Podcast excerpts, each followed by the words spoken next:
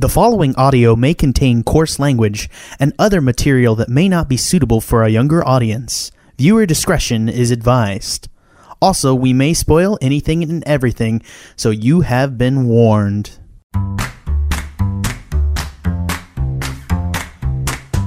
Hello and welcome to the Movie Gang Podcast. I'm your host, Jack Newman, and I'm joined this week with Peter Dancy. How are you, Peter?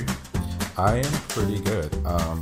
St. Patrick's Day was yesterday. I had a lot of fun. Yep. I woke up today without a hangover. I don't know how, but you know what? I'm not complaining. It's possible that might be attributing to the low number of people on this cast, because this is just me and Peter Dancy today, as we are going to be reviewing Tomb Raider.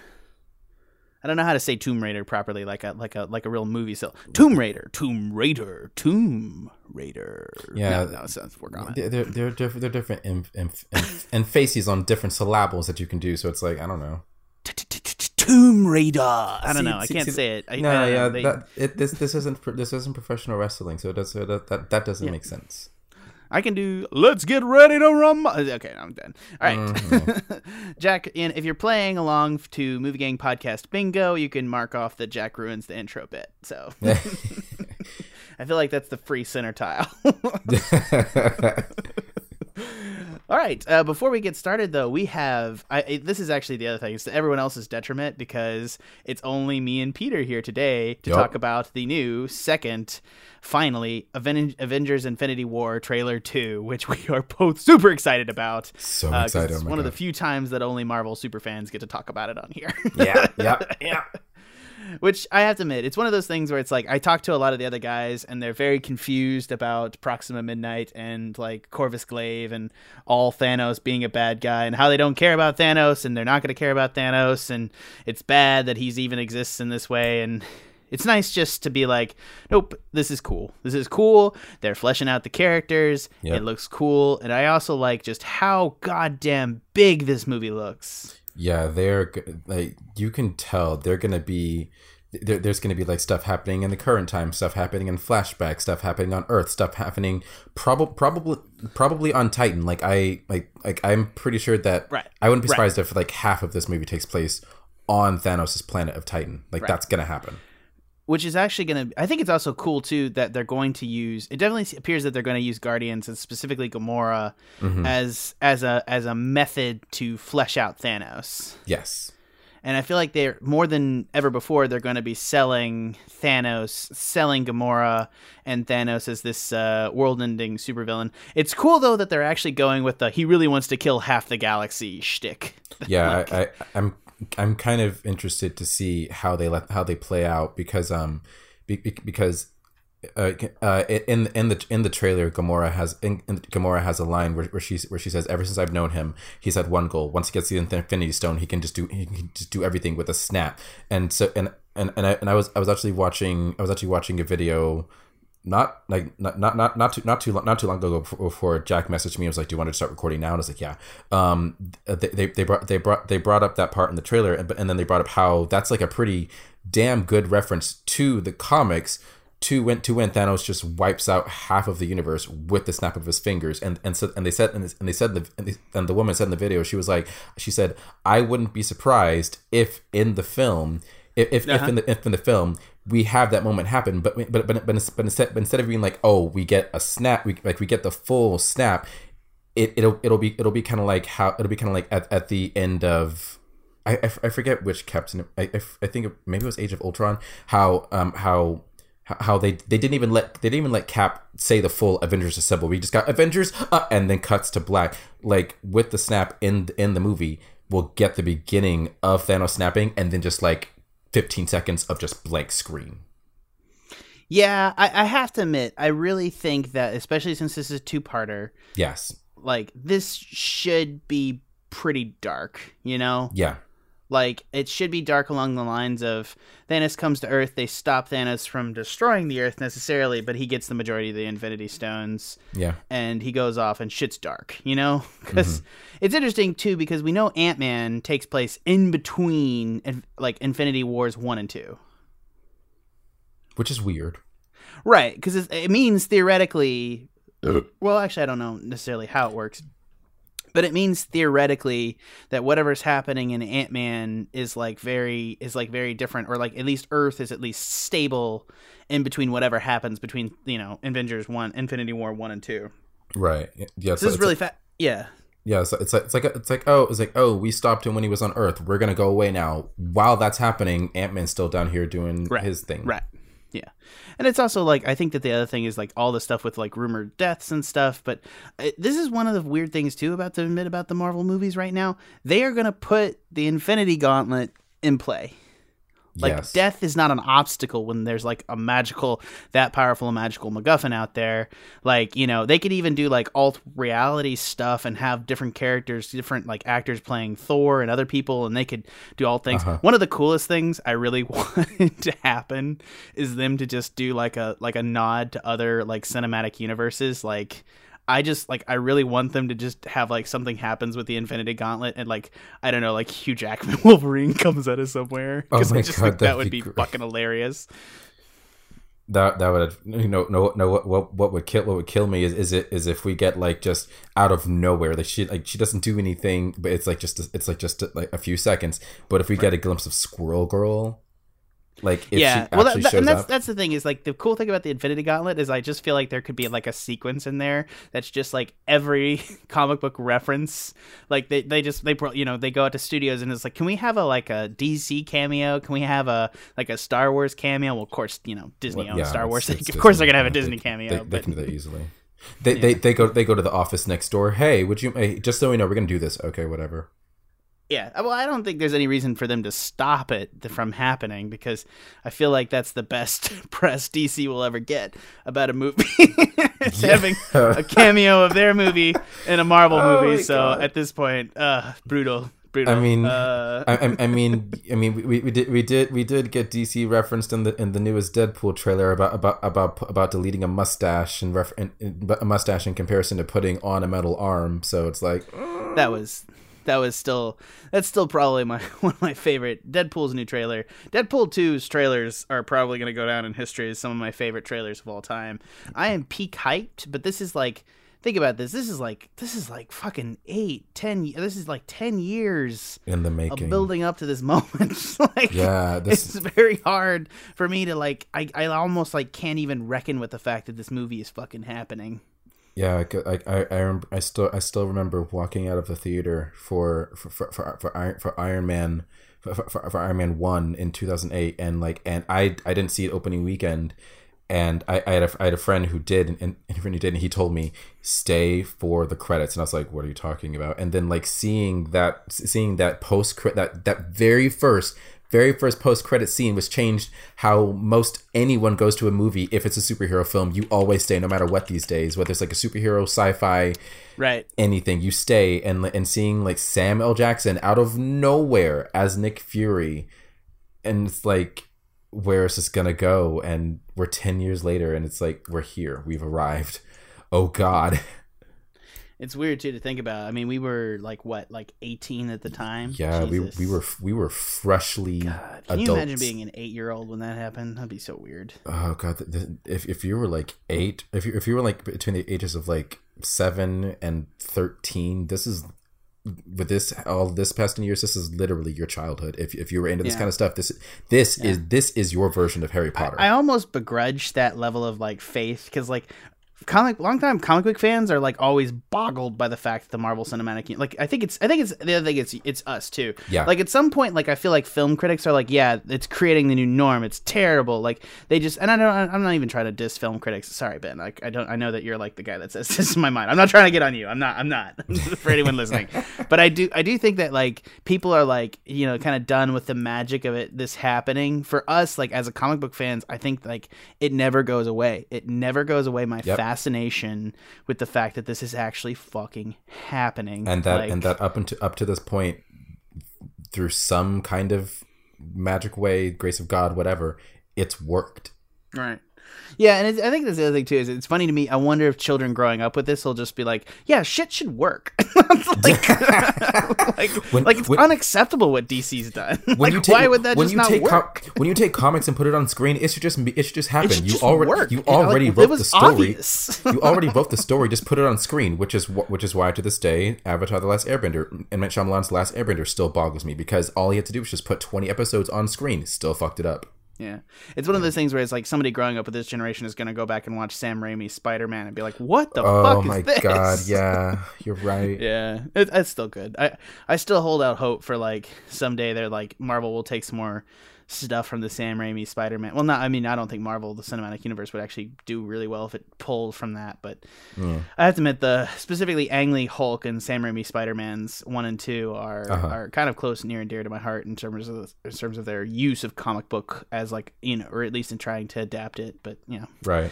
All right, let's get, we've talked we've spent 10 minutes on Infinity War. This is us. It's okay. This is us, so it was bound to happen. Oh my God. It was bound to happen. I was about to say, like, it's nice for us to just, like, be like, yeah, this is exciting. Yeah, April 27th? Yeah, April 27th is going to be a very big day for Jack. It's also weird to me, too, as a critic, too, because I feel like this movie can be bad, and I don't care.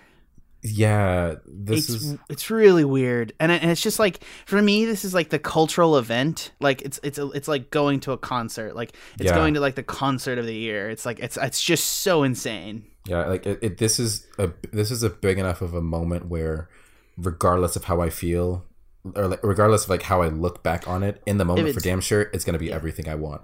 If it's totally bad, though, it would be pretty bad. No, yeah. If it is bad, then the two of us are gonna have some. We're gonna have some words. We're gonna have some. Yeah, words. It would be like one of the most depressing things in my life. I think it's like if it was just like that's so sad that like a movie can affect me like that. Okay, right. Moving on. We're done. This week we're gonna be talking about Tomb Raider, the new version with Alicia Vikander. Lara Croft is the fiercely independent daughter of an eccentric adventurer who vanished years earlier. Hoping to solve the mystery of her father's disappearance, Croft embarks on a perilous journey to his last known destination, a fabled tomb on a mythical island that might be somewhere off the coast of Japan. The stakes couldn't be higher, as Laura must rely on their sharp mind, blind faith, and stubborn spirit to venture into the unknown. So, Lara Croft, Tomb Raider. I think the important thing here for us to do is, I think, kind of put into context this new version of Lara Croft, because it might be a little bit confusing. The revamped version of Lara Croft. It's kind of not to the video game industry. Peter, do you want to talk about it real quick? I think you'd have to be better talking about that. To be honest. Okay, sorry, I don't know why I prepped you like that. No, you're fine. I did the research for it, and then I was just like, Peter, do all the work now. I thought about it for half a second. I was like, can I talk about this? And I was like, nah, I can't. Yeah.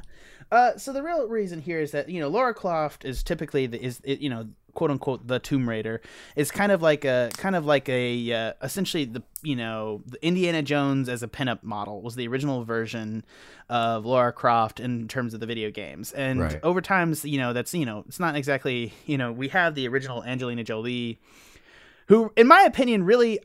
I still kind of prefer the Angelina Jolie version of Lara Croft to this. Not that I don't disagree with what the direction that the movie went in. I think it's cool. I just think that the Angelina Jolie versions of these movies know that they're B-roll trash, like they're B-movie trash, and they play into it. And just like they have an ethos that they understand and play into. But we'll get there. Anyways, the Lara Croft series was rebooted, I think, back in... trying to think. So I think the video game series... I'm trying to remember when it was... when it was first released? Yeah, because I'm trying to think of where in the new Lara Croft video game series was released. I think it's 2000... It was very recent. The newest one was in, I think, 2013. The newest game was in 2013. 2013, or at least Lara Croft and Guardian and Light. or at least the newest revamping of the series. Right, rather. and the point about this new Tomb Raider game is that they tried to reimagine Lara Croft as kind of a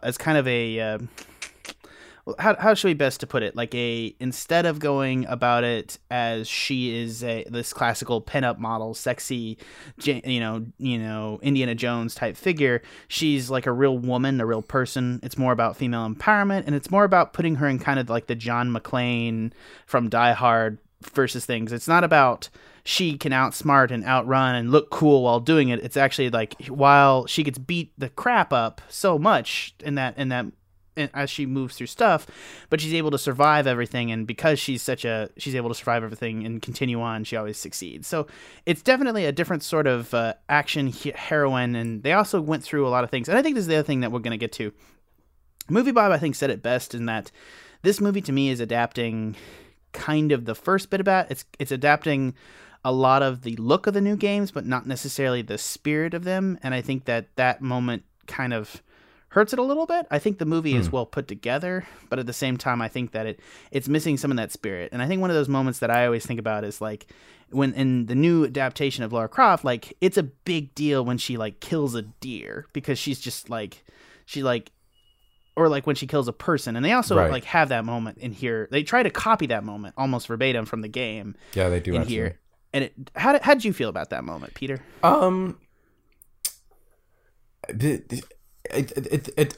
knew that they were trying to have it be impactful. It's because this is a woman who like not only is like just kind of without a paddle, but like this is the first time she's done anything like this, like any kind of like actual harm to a person. I feel that she kind of like it happened and then she moved on from it at least a bit too quickly, but that's just me personally.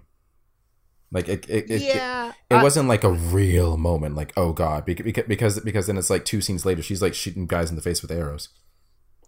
Yeah, I think that's where it is too. And for me, it's like it's a really good, you know, distance of video games or distinction is where they in the video games it tries to make her a relatable human being and like have the impact of the environment. And I think that the issue is that in an 8-hour game, it's easier to do that than in a 2-hour movie. You know, right. I think that. And that may be the reason is that a lot of this feels cut down version of the same story. It's very heavily adapted, even including two of the set pieces from the game. So they've really gone in and adapted the newest version of Lara Croft the video game, which is staying true, I guess, to like the other Lara Croft movies, but where those movies had very little in common with the games in some ways. There wasn't necessarily a lot of callbacks in those movies to the games themselves. But this one is very much like even lifting whole scenes, which and not in a do you remember this from the game sort of way. It's not like it's like literally saying, oh, this was a cool moment from the game. Let's create that in this movie, which is cool in and of itself. And I think the game is very good, but I think that the issue here is adaptation. Okay. Like I think this is not really well adapted, and I think that they've like. Again, Alicia Vikander does a good job of looking beat up. Yeah. But at the same time, I'm always like questioning, like well, actually, you know, I'm talking too much. No, you're fine. You're explaining the history of it. But before we get into it, I don't want to give you a chance to talk here. Tell me what did you feel about the movie as a whole?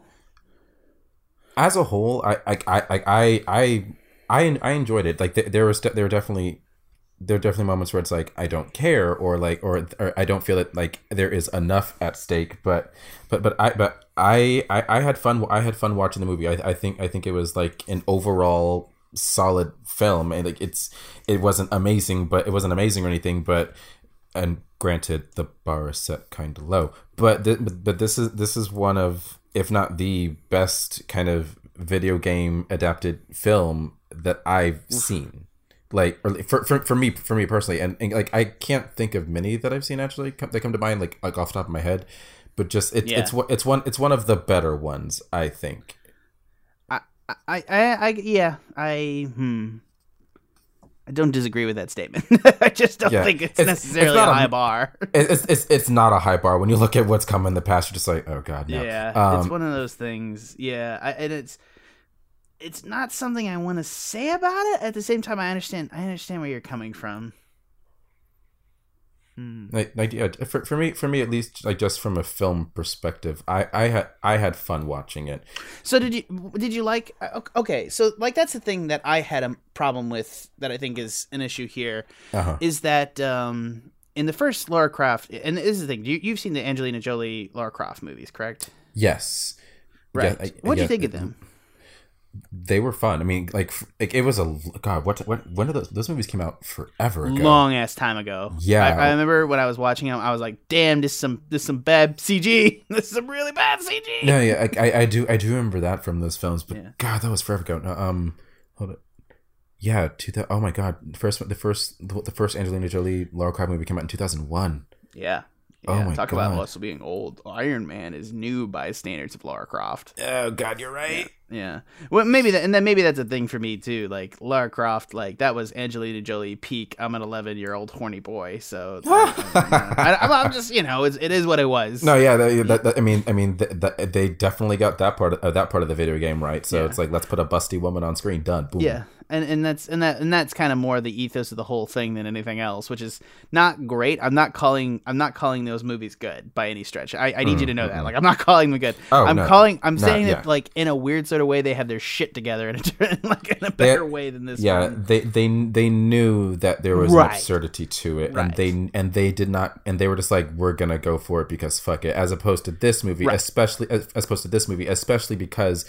So much of it is based off of the 2013 game, which in and of itself like has a grittier, more realistic feel to it. They the studios in charge of this film tried to have it be like more realistic, grittier. She's a real person. She's a real woman. Not saying that that's a bad thing. It's just it's different vibes, and it's more of how does it actually translate. It also I feel like that's the thing. It struggles with the cheese a bit.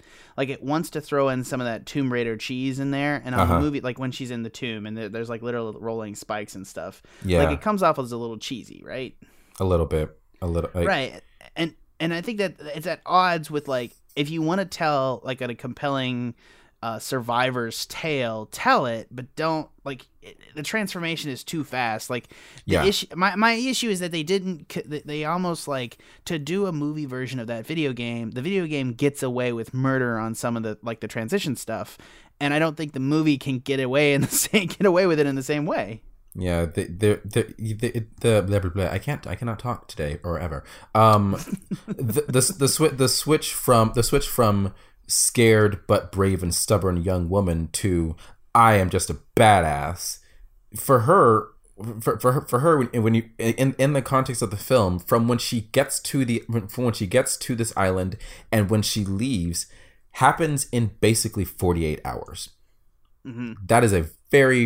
That's a very fast time for such an abrupt switch. And also, did you notice, like, I guess, like, for me, too, I like, rolled my eyes when they're like, Lara Croft's rich, but down to earth. She can't accept the inheritance because that would mean admitting her father's dead. Yeah, I was just like, are we really going to go down this road again?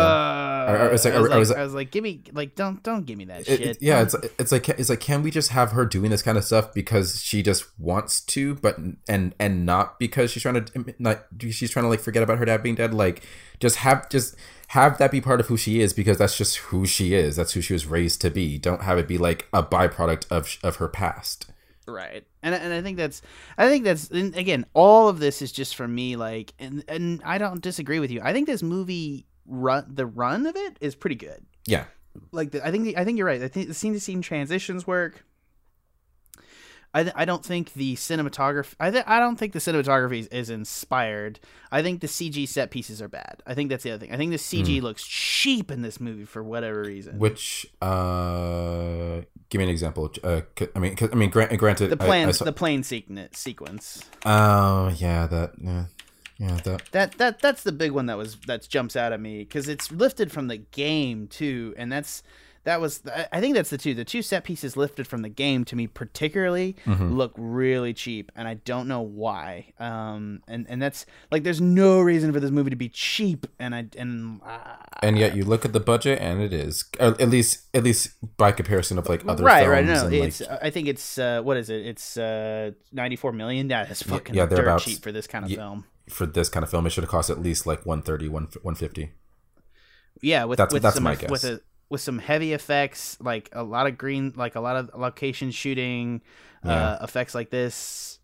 Jesus, yeah, that's dirt cheap. Yeah. I'm gonna say this though, I don't think this movie is gonna be unsuccessful then. Because The Foreign is already 102 million, so they're probably 123 million. Yeah.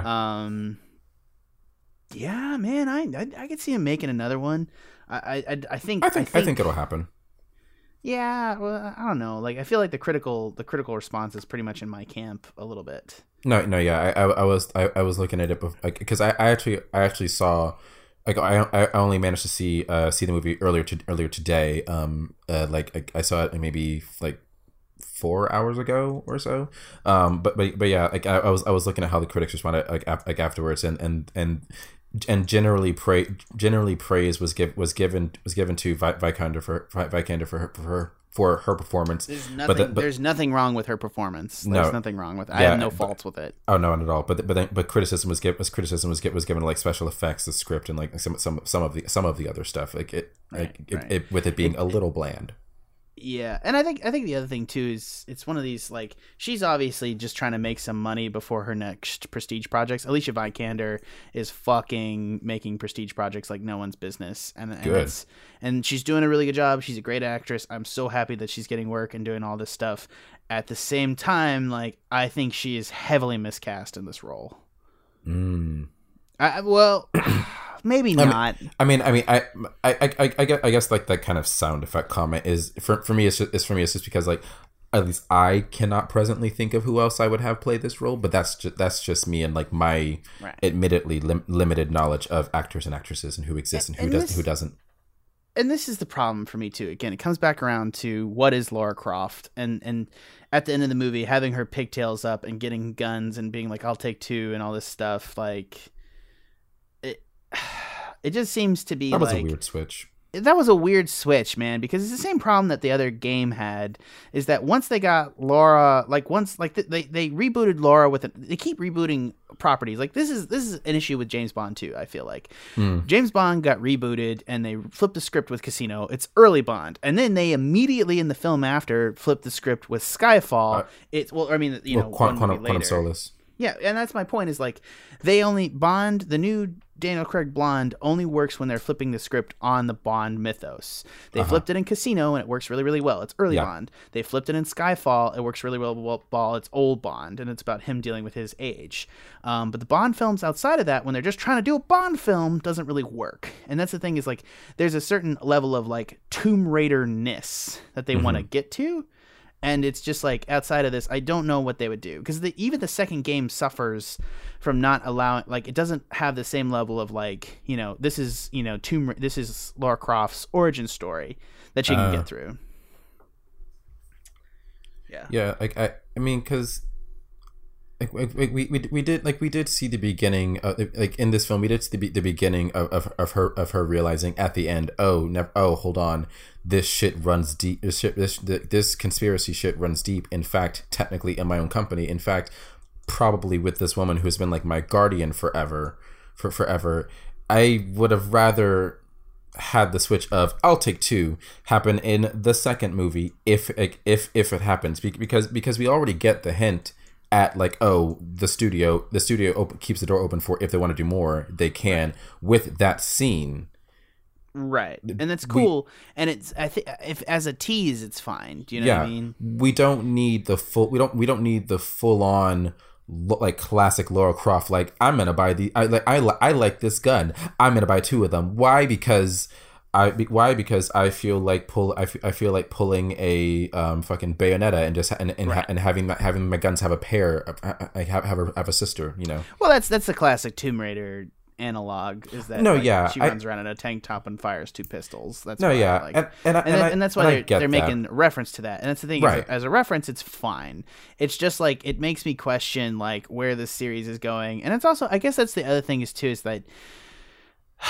The big thing to me is this feels like somebody played the games and then weirdly interpreted them in a way to make this film, and they have no idea where they're going with it or what it means. And that's the thing. I think there's like a little sauce of like there's a little core of hollowness to the whole production that feels jaded in a weird sort of way. And it's like even though they're taking like the really well reimagined femme fatale and reimagining her into a real person, which is what the game did, the movie doesn't have the pathos to do the same thing, or like they're just they're not they're like still dismissing the newer version of Lara Croft as And that's the thing, is that scene is included and just like undermines everything that came before about her building up her characterization and the rebuilding of Lara Croft into a real person. Right. Like that bit of camp was not needed.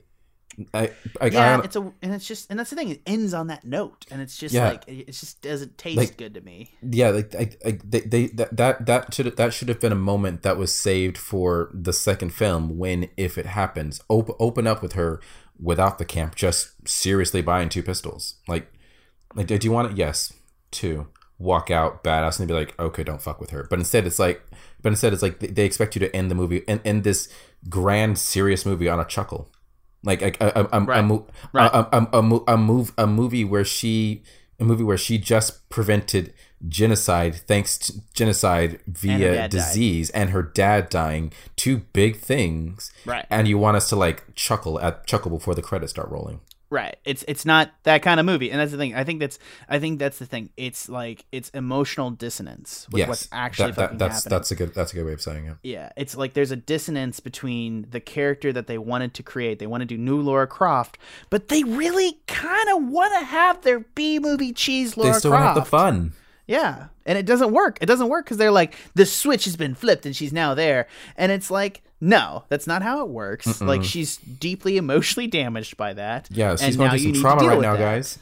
Yeah, and you can't have pathos and have a moment where she's like, I don't want to kill people, and then like, and then all of a sudden shoot like 10 people in the face with arrows. Because. Which has been a criticism of the game too, but that's another day's discussion. Yeah, because I can understand that switch when she was on the island, and in the sense of, okay, killing these men to like escape is like a necessity. I can understand that switch. I can understand it in that sense. But then it really is the gun buying. Like, now that you've brought that scene up, it really is her buying the two pistols at the end, where it's like, you didn't need that. Let her mourn. Like, let her now officially mourn, but also deal with the fact that what's her name, Anna, whatever. Yeah, Anna, her guardian. Mm-hmm. Also deal with the fact that Anna is probably the one running things within her dad's company for this ancient Assassin's Creed-esque group. Right, which also doesn't need to be suggested as well. And also Vogel... Like, here's the thing, too. This movie is at times a big, dumb action movie. And then the main villain has, like, this sexual assault vibe going through a little. Do you get that a little bit? It was a little creepy from him. Right, or maybe that's from the game, too. Because that is, again, suggested in the game. But the game pulls it off in an okay fashion. Uh-huh. But it's a little bit transferred onto the villain in here, and it just feels so out of place from a cheesy B movie. Uh-huh. And that's where, like, I think that's the thing. I think that's, you know, it's not a bad thing. It's not an incapable movie, but it's a dissonance. And that's where I like the original Tomb Raider is better. They may be big, dumb, and stupid and not good for feminism, but they you know, it's undeniable that they have one thing they're trying to do, and they are succeeding at that one thing. Even if the thing in itself is not worthy, you know, I think that the core issue of what they're doing here, there's a dissonance that's causing them to not succeed. Yeah, it kind of goes back to how we feel about Star Trek Discovery Season 1. Right. They couldn't figure out what is the main core voice that we want to go, that we want to do. What they have presented to us overall, at least in this sense, I think is good. It's decent. It's solid. When you look into it, though, that's when you start to see the cracks. The plot works on paper. Yes. And then when you put on screen, it feels heartless. Yeah. Especially when you have someone like you who is like really paying attention to this shit, as opposed to someone like me who sees like more surface level at times. I'm not saying that's a bad thing. I'm going to back you down for that, and I'm not even trying to call you on that, because I love you, Peter. You are just as critical and not me, and this is the thing. Like, I love you guys, and you guys do this sometimes where you guys are like, yeah, Jack's the movie guy, and I'm like, No, guys. No, at this point, like, you know, year two of our movie podcast, y'all are all just as critical as me. Like, you watch more movies. You watch the same amount of movies we do. We all have developed different voices, and I'm just not gonna let you say that. Okay. Okay. Okay. I love you. Sorry, Peter. No, you're fine. No, you're good. I'm gonna apologize after I yell at you. I feel bad. Oh. Oh. No, I do see what you're saying, though. I do think that, like, I do feel like you can be more I do feel like you can be more put together with some certain stuff and be more accepting of certain things than me. But, like, I'm not dissing this movie. I'm not going to give it a horrible score. Right. But I do have to admit, I just have to admit to the surface that, like, it's fascinating to me what's not working in this movie. Mm-hmm. Because it's you know, classically when you have bad problems in movies, it's usually like there's a script problem, and by that I mean, like, the dialogue doesn't mesh and the scene doesn't flow from like move to like scene to scene, and it all feels like mushy and gunky when it goes through. Like, I think Ultron is a script problem, and I think that's the thing. No, things kind of happen, and then it gets to weird places, and you can't feel it back and forth. No, that Ultron is a script problem. Right, and I think that's the difference, is that, and then you talk about some of the other stuff, like we're talking about, like, you know, and then you have things where it's like there's an actor who's really out of place in a film that works otherwise, and I think that's not this. And my point is that, look, coming back around to my fucking point is that, like, there's different problems in different movies, and this one is weird because I don't think Alicia Vikander is not up to the task. In fact, she's way too qualified for the task at hand. Overly qualified. You know, and at the same time, I don't think the script doesn't work. I think the script makes sense on paper, and it's actually a really cool adaptation. It's something I could see myself, like, well, if not writing, but, like, you know, putting the same beats onto page, and it just feels like there's some sort of, like, heartless, like, disillusionment about the character at the core of what they think about this thing. Like, even like even if the rebranding of Lara Croft wasn't valuable, and they don't know which one they wanted her to be. And I think that it's such a weird little thing. It's such a weird little thing to get wrong that for me resonates out into the rest of the movie, causing me to have a solid dislike of it. Oh, gotcha. And to me, it's like, it feels like I'm nitpicking something, but at the same time, it's a nitpick that I think really matters. Okay. I mean, it matters because it is about the character that this movie is based around. Like, she's not necessarily the titular character, but, you know, Tomb Raider is her nickname, so it's her. You got to go all the way if you're going to do this, is I think what it is. You got to go all the way. You can't be, like, secretly in love with Angelina Jolie's Tomb Raider, which is, I think, what the people doing this film are.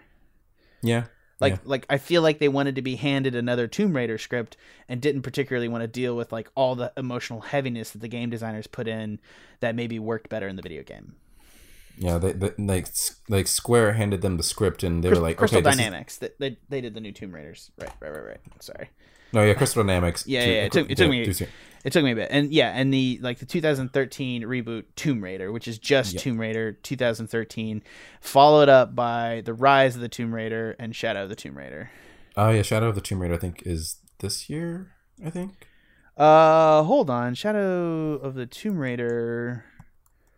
Well, I mean, I don't think it's unreleased. It's weird because they don't have a studio attached to it. What the fuck is this? How does that work? I don't know. I need to look into this more before I say anything on air. So let's not stop and act like I know what the fuck I'm talking about. Let's go ahead and put a score on this, Peter. We'll put a tack on that one for later. Do you have any last words before we do scores? Not really. Nothing. Nothing else really to say about this movie. Yeah. Good or bad. Yeah. What's your score for Tomb Raider? Tomb Raider, like what? Tomb Raider. She rides a tomb. That's weird. Thank God. I will give this movie I'll give it a 6. I'll give it a 6. I had a decently good time watching it. I think it is a overall solid video game adapted film. We'll see if Rampage does better. Who knows? Alicia Vikander does a great job as Lara Croft, because as Jack said, and I totally agree, she is overly qualified for this role. Way too qualified. Yeah, top of her game, you know. Yeah. It's just very clear, obviously clear that like that whatever emotional weight they told her to project for a scene, it's like they can, it's like she can do it. No questions asked. I thought that there were some good action sequences, a little dirty, a little messy, but overall they worked just fine. And I did not feel like I wasted my money, my matinee priced ticket when I walked out of the theater. Because when I walked out of the theater, I saw this movie at like the very last morning showing earlier today. So because I woke up today and I was like, I'm not paying full price. Fuck that. I'm gonna pay as little as I can. What did I pay? $5.40, bitch. It was a pretty hungover matinee for me too. So maybe that's funny. I give this a 4. That's the highest score I can give while still giving it a negative don't go see it rating to me. I think it all technically works. yeah. But I think the word I keep coming back to is dissonance and soullessness, and I think this movie is just so soulless. Like, I just see it, and maybe it's because I have the experience with the game, but it's just so, just all the time I'm just like, ugh. So I don't like it. I don't recommend you go see it. That said, I don't have any harsh criticism. I don't have like an extremely harsh criticism to throw down on it. Yeah. Other than that's some bad CG, but that's their budget. Like, that's not their fault. I don't know. Yeah. I don't know why you would make this movie low budget, but I'm apparently wrong here, but let's not get into it. I'm right there with you. This budget should have had like another like 30-40 added to it for CGI purposes. Yeah. And yeah, that's some stuff could have been. It's like one of those things where I have a hard time telling anyone like what CG budget is like versus some of the stuff for this, because there was a lot of on-set location stuff that they did for this. That is true. But anyways, the Movie Gang Podcast gives Tomb Raider a 5 out of 10. So, which is actually pretty. Yeah, I think it's actually pretty spot on with what it has on Rotten Tomatoes right now.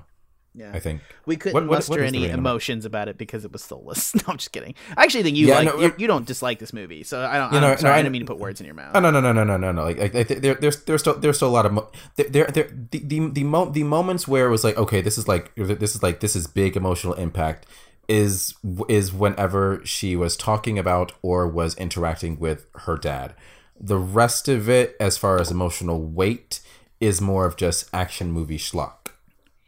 Yeah, and I guess that's the thing. It's like, I don't even have a problem with... I think that the dad has emotional impact. I think that's a problem, being as the rest of the movie does not. Yeah. Dissonance. Yes. The word we keep coming back to, because it is extremely applicable. All right. For the Movie Gang Podcast, this has been Peter Dancy. What do we see next week? Pacific Rim, bro. Oh my fucking god! Yes. Okay. I know, right? Yes. I'm excited. I need to talk to you about something too. I have to talk to you about that, because I have a proposition for you. Ooh, anyways, okay. I'm down. Tune in next week when we freak the fuck out and I let all my critical knowledge go to the wind as we watch Pacific Rim 2. Saturday morning goodness. For the Movie Gang Podcast, this has been Peter Dancy and Jack Newman. If you want to head on over to TuscanShed.com, that's the Tuscan Shed Media Network. You can check out all our other podcasts there, including Animania. This week we're going to be reviewing... what did we review this week? We reviewed Pop Team Epic, which you gotta see. None of us particularly like it, and we're disagreeing with everyone out there, so you just go check it out. You can also check out our review of...